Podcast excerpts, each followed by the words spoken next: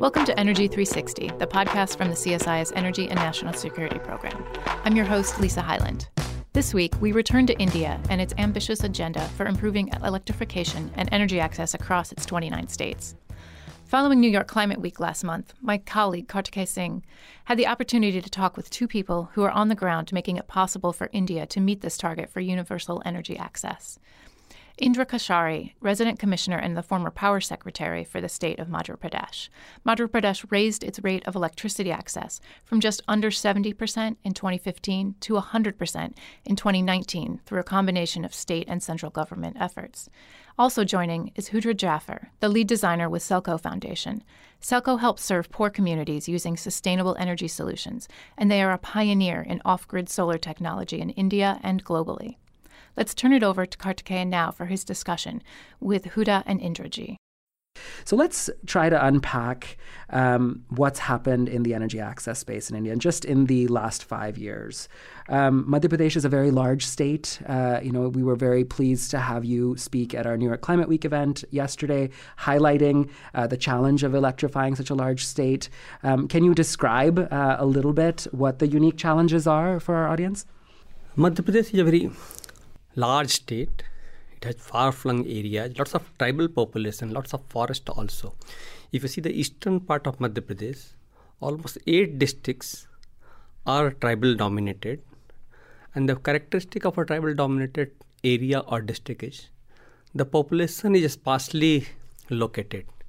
One village may have 7, 8, 10, 20 hamlets 10 people, 20 people staying in those hamlets, and those, hamlets may, be a, a mile or two away from each other.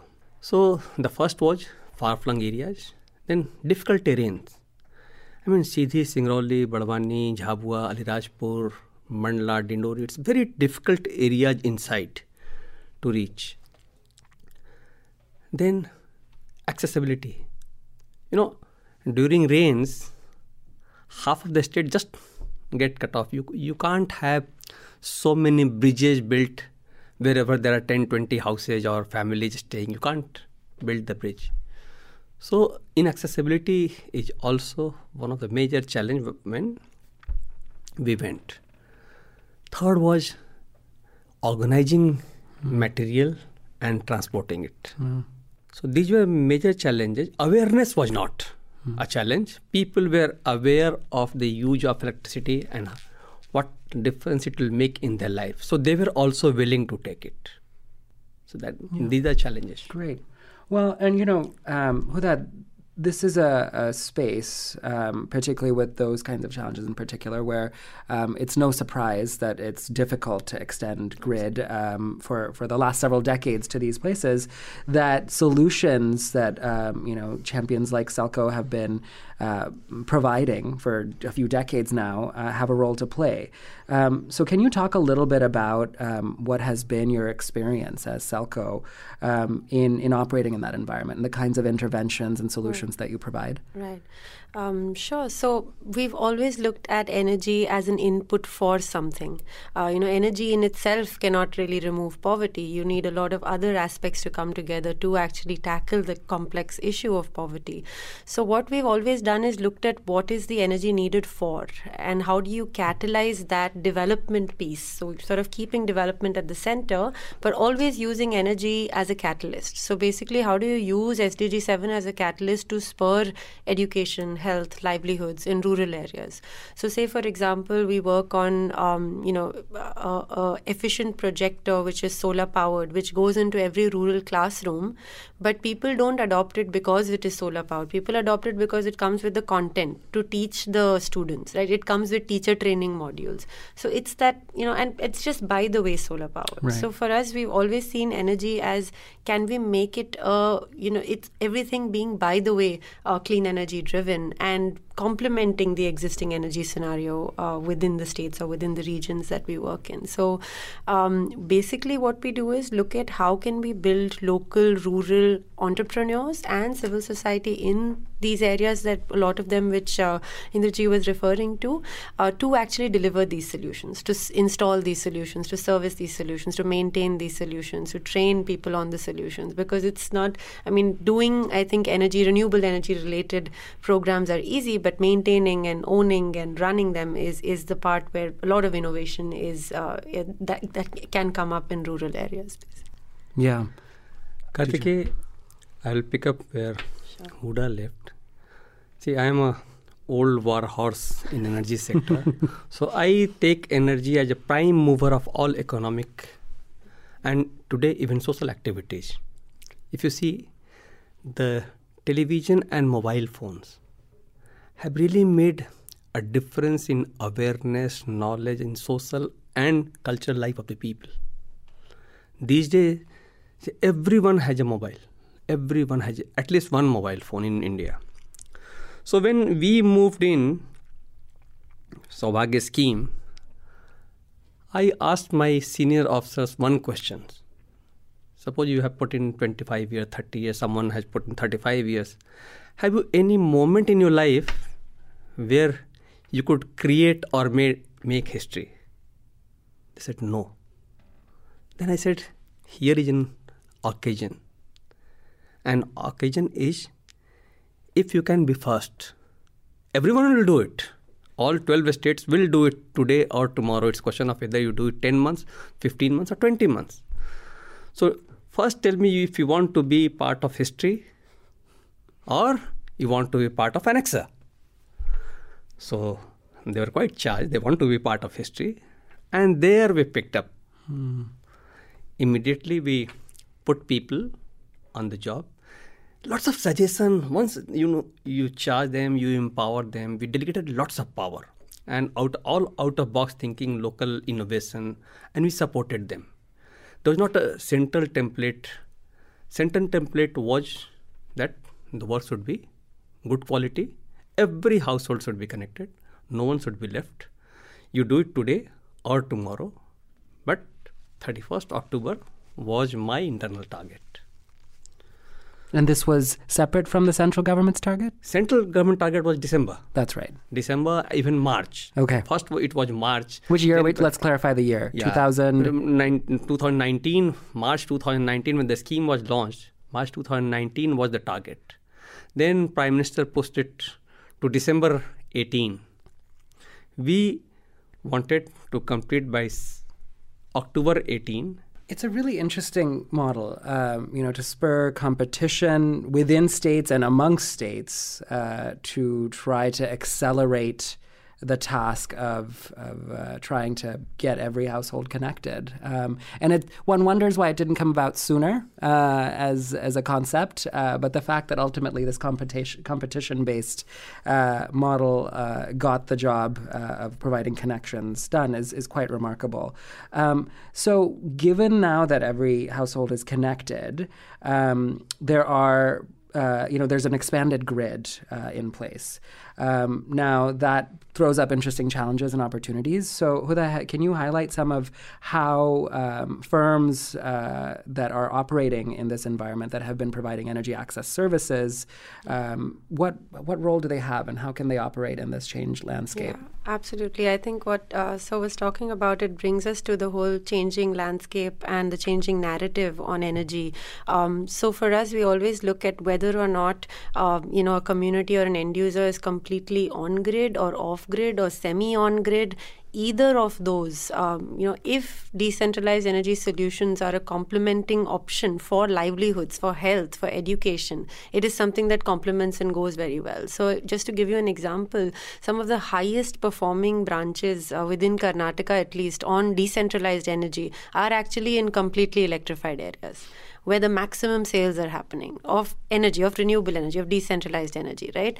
And it's a complement. Some people use this as the main and grid as the backup. Some people use grid, grid as the main and this as the backup. And that I think is what the future is going to be, where, you know, the decentralized energy solutions are only going to strengthen and empower the energy story that is there in India, right? So that is one aspect.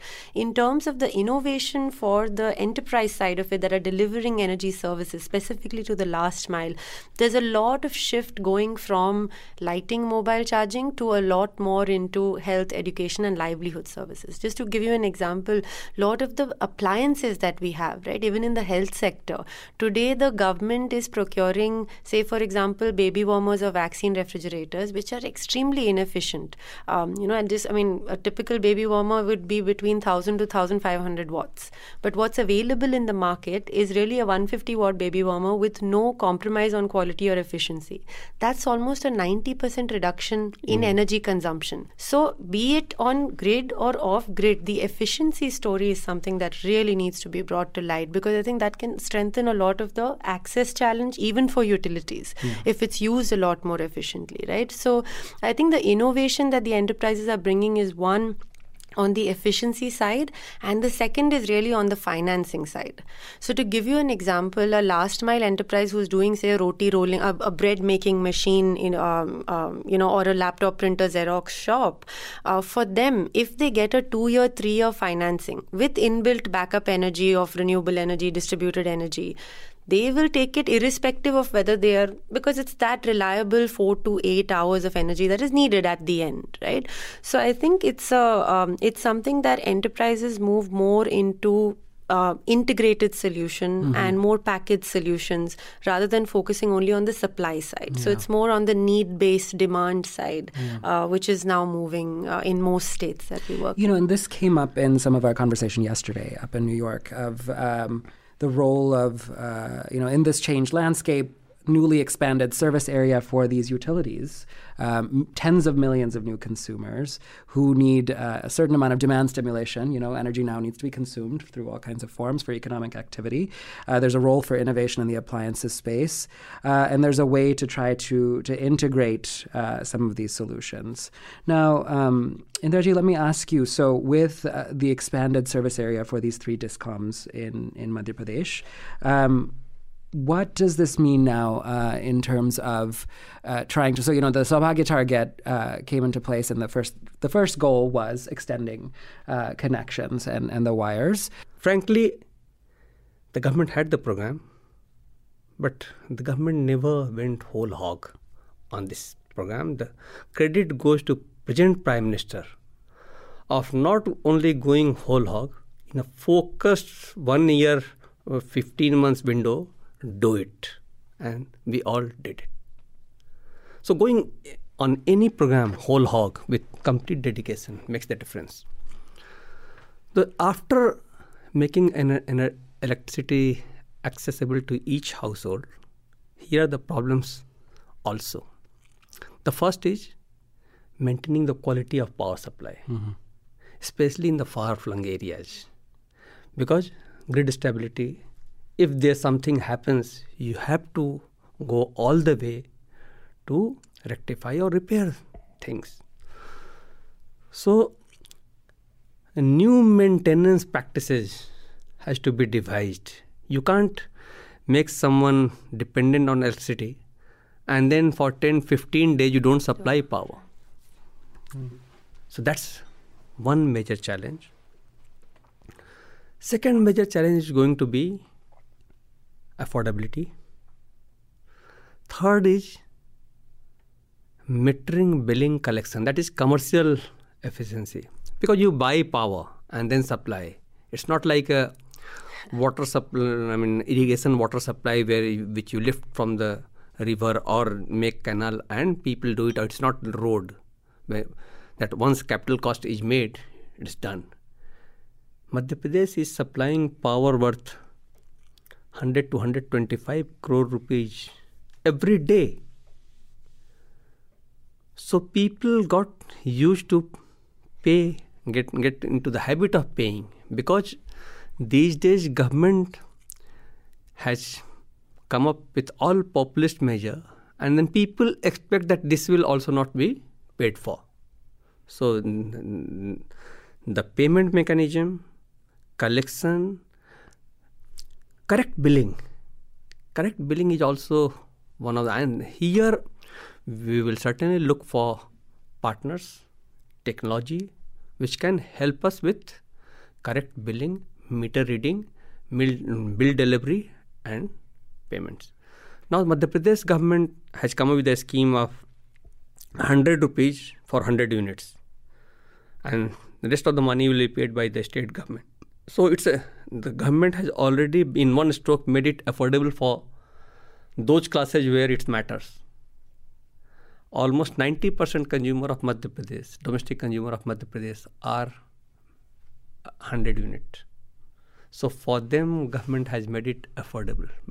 So it sounds like there's a little bit of convergence here. Absolutely, in terms of, yeah. Uh... yeah. yeah. I mean, here is where a lot of the the other p- pieces of the puzzle on appliance financing, on solution financing, actually comes in because I think, as as uh, rightly um, uh, said, it's also not. It's also planning for future demand, right? So current demand is one thing, but in the future, because of you know jobs and enterprises and industries thriving, there is a convergence that comes in. Uh, um, both on the efficiency side, on the decentralized distributed energy side, as well as on the built environment side also. So, sir, just to, I mean, one of the things that we realized is because of the way that buildings are designed or homes are designed, very often during the day itself, people are using lights, fans, and that also presents a very good opportunity from an energy perspective to actually reduce the consumption. I mean, just to give you an example, a health center design, if it's designed in the right manner with good natural lighting, ventilation, passive heating and cooling, it can literally reduce over 60% energy in the next 10 years that the health center consumes. You know, uh-huh. just by building in some building guidelines for these health centers or the households also that we work with. So things like natural lighting and ventilation, passive heating and cooling, they're good integration along with the efficiency piece to actually further strengthen both on-grid and off-grid solutions and make them more affordable, as Sir rightly put, uh, affordability being the key uh, factor here. So. Right. And the government has the power um, through sort of large scale procurement, as we've seen with Energy Efficiency Services Limited, but also central and state schemes to be able to shape those designs for large scale build out, right? So, and we've at CSIS had the fortune of in, interacting with several great uh, officials leading different departments at, in Madhya Pradesh. And I believe one of your colleagues who was uh, formerly leading the urban development department had talked about, um, and correct me if I'm wrong, is it the Awas Yojana that is the household, yes. uh, the affordable housing scheme? Um, you know, trying to incorporate uh, efficient building design into that because that's the control that, you know, the government has the control and the ability to design affordable housing to be more efficient, to induct efficient technologies in it. Um, but the other thing that I wanted to touch on, that an innovative idea that we had also heard from Madhya Pradesh from another one of your good colleagues, uh, is. Uh, you know, for for home loans, um, you know, as India is trying to meet its national solar target, and the state has certainly a portion of that to uh, to establish. Wouldn't it be interesting to have regulation that um, built rooftop solar into the home loan? Uh, so that you were able to meet rooftop solar. Is that something that you've heard of? I'd love your thought, both of your thoughts on that. Um, See, they must do it, and the new consumer, which have come in last one one and a half year, they're all aspirational consumers. They are looking they are looking at where they want to go, so their consumption is bound to grow, and they are at that stage where they can always incorporate solar, incorporate the natural lighting mechanism. So all these things are must. These days in urban local bodies, especially Delhi and all, if you go for a building permission, new building permission, they look at what is how much power you'll be generating on your roof first what is the natural lighting and ventilation scenario? So energy efficiency and now all government buildings, especially in Delhi, are at least Griha 3 compliant. And that's a building and yeah. a, that's a building standard, code. Building Absolutely. code, yeah. yeah. I, I, think you, you hit on a really great directionality in which the sector itself can move because the the the key to a lot of this is actually finance, uh, and you hit on housing finance or livelihood finance and integrating that because housing finance is actually an asset based loan, which is not very and in India's asset is the forty thousand rural branches and the whole strong banking network that India has, which things can really be piggybacked on and scaled, um, you know, with the right will and intention, but definitely adding in an energy component, a decentralized energy component, specifically solar, becomes a lot more possible and easy and plausible to actually look at this story of okay, you're getting a 10 year loan or an 8 year loan extended by a year, two years, and you have a completely strong efficiency and sustainability or sustainable energy story at the household level or at a business level as well. In fact, um, with the MP government itself, um, many of the livelihood solutions that we're working on, they fit in very well into the rural livelihood mission schemes. They fit in very well into things like Mudra or Sin Mahila, where basically the government has come up with low interest loans for women entrepreneurs or for small and micro and MSMEs. Um, and those are basically places where integrated en- or distributed energy makes the most sense to be packaged with these financing solutions. So it's, it's definitely a direction in which uh, the sector can move very strongly. Yeah, I honestly thought that was a really, it was just a, uh, a small conversation that we had with someone. And uh, when he mentioned it, I was quite surprised and floored that it was such a simple idea. Um, but uh, you know, given all the difficulties that particularly distributed generation firms have had of socializing to bank branch managers what it is to provide asset loans for solar, right. historically it's just sort of it's baked into exactly. uh, a home loan, which is much more comprehensible, and um, it just it meets the twin target. People right. get their home, and the rooftop solar target is met. It addresses issues of reliability and stability, um, and um, and it's been interesting to see how some of the most innovative ways of integrating um, energy. Uh, is through the sort of multiple services right. and the the interdepartmental collaboration that we've heard of happening in so many of the states. Okay, so let's let's talk a little bit about um, one of the key programs or innovations of, of the Madhya Pradesh government. Um, you know, Madhya Pradesh really surprised, I would say, not just other states in India, but global stakeholders by pushing the bounds of bringing down the per kilowatt cost of solar power uh, produced uh, through the projects that the state has really initiated. Um, can you tell us about how this was achieved? See, the Rewa Solar Park was the first experiment with ultra mega solar park, like ultra mega power project on the thermal side, when where we did 4000 megawatt at one location. 750 megawatt at one location when we did thought of people thought it's it's not possible. How do you manage transmission? How do you manage land? How do you manage other services? So madhya pradesh government and SECI got their act together made a company Rewa solar rums ultra mega solar project. Then we managed land.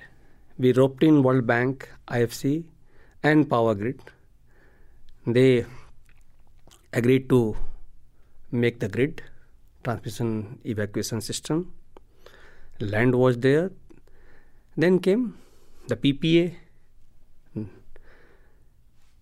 almost 80% power is coming to madhya pradesh discom 20% going to delhi metro. So the ppa were signed.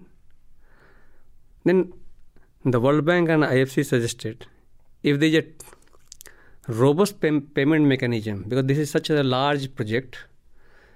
You may get good bidders and low tariff also. So this is Rewa is the first project where there is a three payment security mechanism. Lc is normal. Lc is there. Sorry you're gonna have to spell out lc and there is letter of credit. Ah, letter okay. of credit i mean if i don't pay for 45 days you have a letter yes. of credit which you can encash in a bank so you are not at a loss. Then the other was escrow.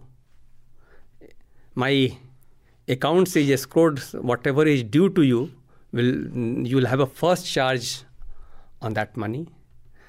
In Rewa case we gave a state guarantee also. The government of it's a sovereign guarantee to the bidders and the project that if these two fails, Madhya Pradesh state government will honor and pay for you. So this was the only project where state guarantee was given. We went to the cabinet and got a state guarantee. So land, evacuation system, robust payment security mechanism, got the tariff down. And then economy of scale, 250 megawatt one block is a huge project. So the economy of scale really oh, yeah. brought on and we discovered the tariff of 2 rupees 95, 97 paisa as levelized tariff and all three modules have been commissioned. The project is working. Are there any thoughts on Yeah, uh, on absolutely. This? I think one of the things that we've been trying to do sir, is look at how the land that is used for large megawatt solar and the water that is used to clean those panels, how can we actually optimize and make most efficient the usability of the land that happens with uh, large scale solar? Because I think a lot of these plants don't factor in maybe, I mean, sometimes they don't factor in the long term costs of land and water and the usability of that. So some of the pilots that we're actually doing now, how can we design the panel systems in a manner that the land can actually be uh, agro land itself and it does not actually become a wasteland where there are only panels? Can we actually look at interfacing them in a manner where you can still do agriculture, you can still have a good system to clean, which doesn't involve the amount of water utilization on those uh, to clean the, that level of panel, especially in the drier states and drought prone mm. states where the plants are actually coming up. Uh, that could definitely be a great integration so within the existing and the newer plants that you are planning, we would love to see how we can work together. That's interesting. You know, with pioneering new large scale projects like this, you're always going to be the first to, to deal with new challenges that come with them. And, uh, you know, being, I guess, one step ahead uh, to be able to integrate and to deal with some of those um, issues is going to be key to working hand in hand. Um, so, uh, with that, I want to thank you both uh, for joining us uh, for this discussion. Um, it's been an exciting time, I think, for India to um, achieve uh, a target of, of getting every household connected uh, to the grid or through off grid systems, uh, a promise since independence, um, and now trying to meet the promise of increasing ambition to integrate large scale renewables, which states like Madhya Pradesh are certainly leading in, um, and, and to deal with all the innovative and interesting, all the interesting new challenges uh, that have arisen as a result of this newly connected landscape um, and the opportunities that are presented. So thank you both. Thanks to Kartikeya for hosting this week's episode. Check out the, the work CSIS has been leading as part of the U.S. and India State and Urban Initiative. We recently published a series of briefs highlighting state level progress on India's electrification agenda, including one on Madhya Pradesh. And want to hear more Energy 360? You can find us at csis.org, on Apple Podcasts, on Stitcher, and on Spotify. And follow us on Twitter at CSIS Energy.